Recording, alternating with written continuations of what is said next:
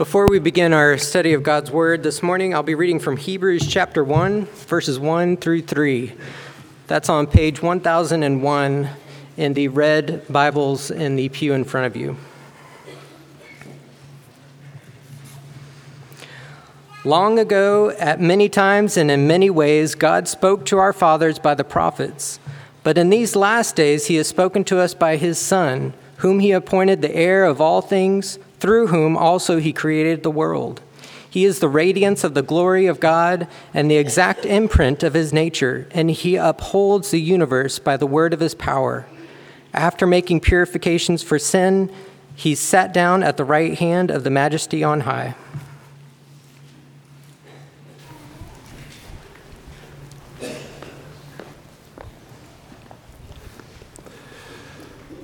Everybody wants to be heard. That's kind of part of being a, a uh, human being. You want to be heard and you want to be understood. If you're a parent, there are times when you want your kids to hear you. And maybe you raise your voice a little bit, or maybe you repeat yourself, or maybe all of the above. Maybe if you're a spouse, you want your spouse to hear you. And I know no husband has ever ignored what his wife was saying, has he? And wives, if you want your husband to hear you, sometimes you have to say, Honey, will you listen to me, please? But if you want to be heard and if you want to be remembered, it's not just about getting people's attention, but it's also about speaking with eloquence. It's about speaking things that are memorable and are important and saying the things that really need to be said. When you look at Hebrews chapter 1, verses 1 through 3, you find a statement of the eloquence of God. The God that we worship, the God that we've gathered together this morning to exalt and to praise, He is a God who speaks. And you say, well, yeah, what else is new? We know that God speaks. We've just sung songs about the Bible being God's word and revelation to us. But think about the extraordinary nature of the fact that God speaks. God didn't have to say anything to mankind. God could have remained silent.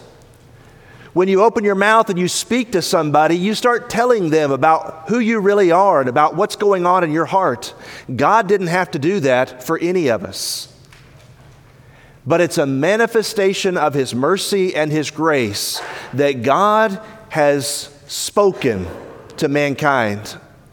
And Hebrews 1, verses 1 through 3 deals with the fact that God has spoken. Open your Bibles there if you haven't already done so this morning. And let's read this passage together. And I want you to notice that the main subject is God, and the main verb is speak or spoken. God has spoken. That's the main idea of these three verses. Listen to what he says. He talks about it in Hebrews 1, verse 1. Long ago, at many times and in many ways, God spoke to our fathers by the prophets. He's putting this on a timeline. He's saying, there was a time in the past, long ago, when God spoke to our fathers. But now, look at verse 2. In these last days, we're, see, we're moving down the timeline. In these last days, God has spoken to us by his Son, whom he appointed heir of all things, through whom he also created the world. He, Jesus, is the radiance of the glory of God, the exact imprint of his nature, and he upholds the universe by the word of his power. After making purification for sins, Jesus sat down at the right hand of the majesty on high. What's the point? God has spoken, and God has spoken eloquently to the world. The word eloquence it means discourse, conversation that is marked by great power and persuasiveness. When you think about people who are eloquent, you might think of William Shakespeare. He wrote some amazing plays, very eloquently stated some of the things that Shakespeare put in print. Or you think about people that speak eloquently. Think about people like Abraham Lincoln, well known for his eloquence in speech. Or people like Martin Luther King Jr. and his I Have a Dream speech. or people who speak eloquently about and passionately about a cause. Maybe you like watching some of the TED Talks, and some of the people who make those TED Talks, those brief speeches, are extremely eloquent in dealing with their topic. Eloquence is about saying things well, and it's about saying things appropriately, both what is said and how it is said. Said another way, if you want to be heard and if you want people to remember what you have said, you have to give some attention to saying things well. You have to give some attention to what you're not going to say. What details don't need to be included? What kinds of phrases and words need to be left out? That's part of eloquence as well. And what Hebrews 1, verses 1 through 3 are saying to us is that God has spoken eloquently all through history. He has said everything He wanted to say and he has said it in the very best way that it could be said. And when you stop and think about it, it's mind blowing. I try as a preacher to say things that are helpful to people, that will help all of us to respond to God in faith. I try as a preacher to say things as eloquently as I know how. I'm always trying to work on that. But as I think about God, He never says anything poorly. He never says anything in a way where you kind of look at it and say, you know, God could have phrased that better. Or God could have said more than he actually said in this, this passage if, if he'd really been thinking about things. God speaks eloquently. He's given us His word, His revelation, and let's talk about the implications of what's being said in Hebrews 1, verses 1 through 3 this morning. Because this passage tells us that when we see Jesus, he is the most eloquent expression of God's will that we will ever receive. Let's notice, first of all, as you look at Hebrews chapter 1, verses 1 through 3, God's eloquence in times past. Look at verse 1 again. Many times, long ago, in many ways, God spoke to our fathers by the prophets. And so the first the first principle that's being brought to our minds here is that God was speaking by those Old Testament prophets. If you've ever read any part of the Old Testament, you've probably run across the phrase, Thus says the Lord. And when you look at prophets in the Old Testament, it reads like a who's who list of what's important, of who's important, and who is faithful to God. Abraham was a prophet of God. Moses was a prophet of God. David was a prophet of God. And you go down later in history, Elijah and Elisha were like thunder and lightning, standing before the wicked king of Israel and telling him, Thus says the Lord. Nathan the prophet spoke to David and reminded him of his sin. You think about Isaiah. Isaiah was from king's palaces, and he could go speak to the king of Israel about the sins of his people. And then you had Amos, who was a farmer and a tender of sycamore fruit, a country boy, we might call him, but God spoke through Amos as well.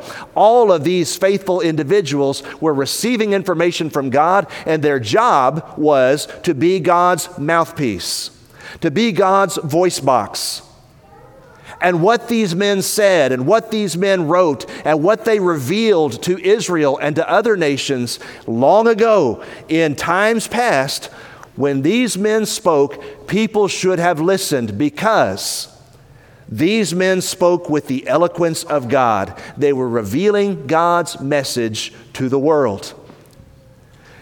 You look at those phrases many times God spoke all through Old Testament history, many ways. You think about that, the many ways in which God spoke to people. Sometimes He revealed Himself in dreams. Like in the days of Daniel and Nebuchadnezzar in Daniel chapter 2. Nebuchadnezzar had a dream, Daniel interpreted the dream. Sometimes God revealed himself by speaking directly to someone. Sometimes he revealed himself in visions. Ezekiel chapter 1 gives us a grand vision that Ezekiel saw of God and his might and his power. Sometimes God revealed himself by writing things down, as he did with Moses. He wrote his word on those stone tablets, and Moses brought those tablets, the words of God, the eloquence of God. He brought those words to the people. And so the Hebrews writer is just saying that's what God has been doing from times past, long ago. God has been speaking to the world by the prophets. And think about what it means that God has spoken through the prophets. His message through the prophets always had these characteristics. God's message was always adequate for the occasion. In the days of the Old Testament, God did not give people in one big download everything that God had in mind for the world. He revealed his will in bits and in pieces, but he gave people what they needed to be faithful, to know him, and to have a relationship. Not only that, but God's revelation in the Old Testament was progressive. What God said to Adam and what God said to, to Abraham and what God said to David, all of those pieces of information, it was just new information being added to old. It was progressive revelation. God revealed a little bit to Adam, a little bit more to Abraham, a little bit more to men like Moses. But it's progressive revelation. Again, when God revealed his word to the prophets, the word had continuity. I'm kind of notorious in my family for changing my mind, for being I'm going to do things this way, and then, and then I'll think about it because I overthink everything. And I'll change my mind. Now let's do it this way instead. And it frustrates some people that I live with sometimes that I do that. I try to do better about it. God never does that. God always knows what his purpose and his will is. And so, even in the Garden of Eden, as he's casting out Adam and Eve in Genesis chapter 3, verse 15, he can speak about the woman's seed that's going to crush the serpent's head. And he can look down through 4,000 plus years of history and he can see how the cross is going to bring to fulfillment the prophecy that was given before man was even thrust out of the garden. There's continuity the same plan is being brought out in all that God revealed to the prophets. He's eloquent. He's saying what needs to be said. He's saying more and more of what needs to be revealed. And there's continuity in how he reveals this. And what God says is always powerful. When God speaks, people ought to listen because God says what He has to say in the very best way possible. There is power in the Word of God. It was the Word of God that is responsible for the creation of heaven and earth. God just spoke it into existence. Genesis chapter 1. Let there be light, and there was light. Let there be a division between the land and the water, and there was a division. God's word is powerful then, and God's word is powerful when He speaks to people when he tells Israel, Thus saith the Lord, when he speaks to the Egyptians, Thus saith the Lord, God's word has power. But the thing about it, as you look at Hebrews chapter 1, verse 1, we're talking about progressive revelation. And a long time ago, the Hebrews writer says, in times past, God spoke to our fathers by the prophets. Whenever God spoke to a prophet in the Old Testament, this is key. Write this down if you're taking notes. Everything God said always had to be continued, kind of implied. Everything God said. If you watch, binge watch TV shows or things like that, often a TV show at the end of an episode will have to be continued. And everything God said to David, or everything God said to Abraham, or everything God said to Jeremiah, or Ezekiel, or Isaiah, or Amos, or whoever, when God spoke to these prophets and these prophets spoke for God, there was always this implied yeah, the message is great, the message is powerful, the message is adequate, but to be continued. There's more to be said. God hasn't said everything He's got to say yet. That's the point of Hebrews chapter 1, verse 1. Notice, secondly, as we talk about the eloquence of God, God is saying what He wants the world to be, and He speaks through the prophets in the Old Testament. But now, pay attention. Hebrews chapter 1, verse 2 God is eloquent in speaking through Jesus Christ. We've come this morning to honor and to serve and to worship Jesus Christ. We observed the Lord's Supper just a few moments ago. It is the Lord's Supper. It is praise and worship and adoration of what Jesus has done for us at the cross. God has been at his most eloquent in Jesus Christ. Think about it this way. Those Old Testament prophets, they were like mouthpieces, they were like tools that God used to be eloquent to speak to the world. Those Old Testament prophets were instruments in God's hands in order to speak to a world that needed to hear what he had to say. But in Jesus, God Himself stepped onto the stage and began to speak to the world. at long last, at the end of the centuries, when the fullness of the time had come, Galatians chapter 4, verse 4, Jesus Christ came forth, and he is the best revelation of God's will that the world can ever receive. That's what this passage is saying. And if you look at Hebrews chapter 1 verse 2, and if you look at Hebrews chapter 1 verse 3, it lists seven amazing qualities and characteristics of Jesus that nobody else has. And the reason why he's listing these qualities and characteristics is because he wants you to know and wants you to understand nobody is ever going to speak better about God's will than Jesus has. The greatest things God has to say to the world, he has said in Christ. That's the point. And then the question you might ask then, if you're reading these verses, well, what's so great about Jesus? Why is he so important? Why should I listen to him? Seven reasons. Here they are. Number one, because of his heirship. He is the one who has been appointed the heir of all things. If you have to deal with a company that is owned, privately owned, family owned, Maybe the, maybe the head of the company is growing older, and maybe the son, this man's son, is going to run the company when the older man is no longer able to do so. And the son is the heir of the company. He's the one that's going to inherit the company. And what the scripture is saying about Jesus is that Jesus has been appointed the heir of all things. That is, everything that has been made in heaven and on earth, all of these things were made through him, we'll see presently, and for him. In other words, I want to do business with this company. I walk up to this young man who is the heir of the company and I say, I need to do business with this company. Is there any part of the company that you are not authorized to do business? No, I'm the heir. I'm the one who's going to receive all of this. I have received all of this. When we deal with Jesus, when we listen to Jesus, there is no part of God's will, there is no part of what God wants for you that is somehow outside of Him that's somehow apart from who He is. He is the one for whom we are made. We're made to please Him, to serve Him. We're made to have a relationship with Him. He has been appointed heir of all things. Not only that, but secondly, if you look at verse 2, His creatorship. By whom, Jesus, God made the world. The scripture is emphatic. Jesus is not created. He is not made by God. Rather, he is God and he makes everything. This passage teaches it, Colossians 1:16 teaches it, John chapter 1 verses 1 through 3 teach it. The Bible says, without him, Jesus, nothing was made that is made. He is the creator of everything. Why should I listen to Jesus?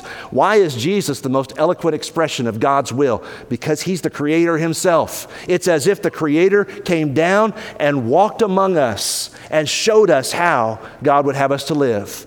How is God, how is Jesus so eloquent? The scripture says, because of his radiance. The expression is that Jesus is the brightness of God's glory. If you think about it this way, God is light, the Bible tells us, and Jesus is the brightness, the glory of that light. He carries God's light everywhere he goes. 1 John chapter 1 verse 5. In him was life and light. Those things are found only in Jesus Christ. John chapter 1 verses 1 through 14.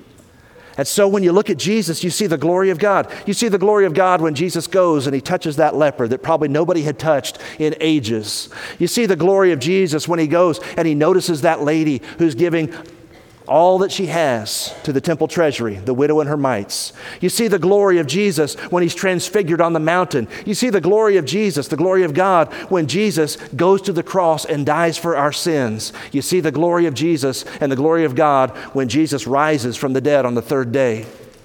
He is the radiance, the brightness of God's glory. Everything you see Jesus do is a reflection and expression of the glory of God. His being, who is Jesus? The Bible tells us that Jesus is the exact imprint of God's nature. When you look at Jesus, you're seeing God. That's what the passage means. When you look at how Jesus lives and what Jesus says, when you listen to those words, you're seeing God. Again, his administration. I'm amazed by this. You know why the world is still turning? The world is still turning because the Bible tells us that Jesus, Jesus, he upholds all things by the word of his power. If it wasn't for the word of Jesus, if it wasn't for his powerful words, all the atoms of the universe would just fly into nothingness, fly apart. Everything that keeps on going, the sun, the moon, the stars, all that happens in the world, the changing of the seasons, all those things happen because Jesus wills it to happen. The Bible is telling us that this, this Savior, this Jesus, He is the very best expression of God's will that you will ever receive. Again, what's so great about Jesus? His sacrifice. He has made purification for sins when you read the book of Hebrews, which I hope that you're doing with us, as a congregation, we're trying to read the entire New Testament this year. We read Hebrews 1 through 5 this week. This week coming up, we're going to read Hebrews 6 through 10. Notice as you read the book of Hebrews how often this idea of Jesus making purification for sins comes up. Who is it that we're listening to? We're listening to the one that has made purification. He's the one that can save us, He's the one that can redeem us. And He's the only one that can do those things. His sacrifice. And finally, number seven, His exaltation. Jesus has sat down at the right hand of the majesty on high. Jesus sits in a royal place. That's what that idea is sitting down at the right hand of majesty. The temple was kind of like Buc-ee's. The Old Testament temple was kind of like the gas station Buc-ee's. You know what I'm talking about, most of you. If you're visiting with us, you ought to go before you leave town. In Buc-ee's, there are no places to sit. Have you ever noticed that? That's by design, that's intentional. They don't want you to linger. They want you and all of the thousand of your friends, they want you to buy your gum or whatever you're buying, and they want you to move on out, go sit and eat in your car. But you're not sitting in the store to eat. The temple was like that. There were no places to sit in the Old Testament temple, there were no chairs. And so when the priest went into the temple, the priest, he's always busy. He's always working. He's always serving. He's making sacrifices or he's making atonement or he's, he's offering incense or he's changing the showbread. But wherever the priest goes, there's no place for him to sit down. But Jesus, our high priest, he has gone into the most holy place and he has sat down at the right hand of the majesty on high. He has finished the work of saving our souls. He's done everything that's necessary and everything that's required. And here's the point, brothers and sisters and friends the point is in the Old Testament, God spoke through all those prophets who were his tools and his mouthpieces. But in Jesus, God has given the very best possible revelation that you will ever receive because of those things. There is no prophet that you could say is heir of all things. There's no prophet that you could say created everything. There's no prophet that you could say is the radiance of God's glory. All of the prophets had feet of clay, all of them sinned because they're like us. All have sinned and fall short of the glory of God, not Jesus. He is great because of who he is, his being, and his administration. He's the one that holds the world together. He is the one who made the sacrifice and purified us from our sins. And he is the one who has sat down at the right hand of God's majesty, and he reigns and he rules there and makes intercession for us even now. Hebrews chapter 7, verse 25. You'll never find a better expression of God's will for you than by looking to Jesus.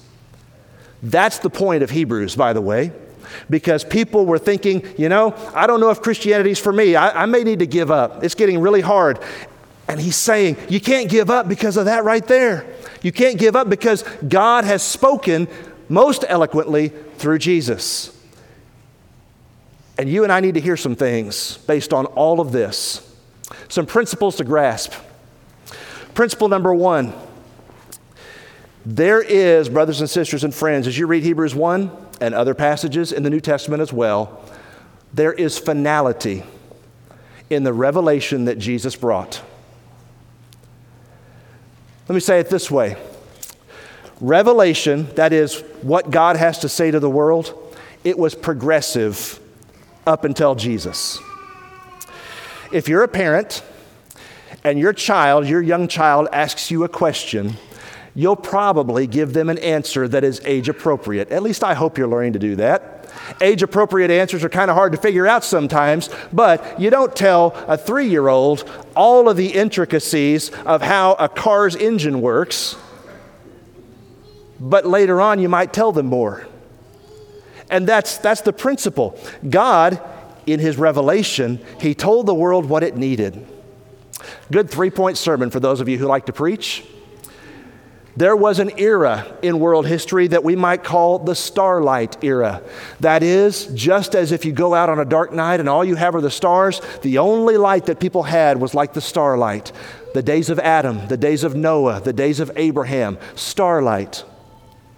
And then, when God brought the Israelites out of Egypt in the book of Exodus, they moved into what we might call the moonlight era. Had a beautiful full moon the last couple of nights. And if you really turn off all the lights in Houston, which is not going to happen, but if you did, you would notice that that moon sheds a lot more light than just those stars do. And the days of the prophets and Moses and, and so on and so forth, it was like moonlight. We were seeing more and more of what God wanted. But now, in Jesus, we have moved into the sunlight era. And aren't you thankful for the sunshine this time of year? Aren't you thankful for what the sun illuminates? That's what the Hebrews writer is saying. And he's saying, there's no brighter sun that's coming. There's no brighter light that's ever going to be revealed. There is nothing else that God has to say to the world that he hasn't already said through Jesus. Revelation was progressive up until Jesus. And there is no progression beyond him. God has said everything He has to say in Jesus. He has nothing else to say to the world except for what He's already said. Jesus makes this point. The word that I have spoken will judge you at the last day. Well, how long should we listen to your words, Jesus? Until the last day, John 12, verse 48. Matthew 17, 5, on the Mount of Transfiguration, God says, This is my beloved Son, in whom I'm well pleased. Hear him. Listen to Jesus. And what that means for us, brothers and sisters and friends, Jesus died, he ascended, and he revealed the finality of his will to the prophets and apostles in the New Testament days. When the New Testament was completed, God has said everything he's got to say to the world. Period.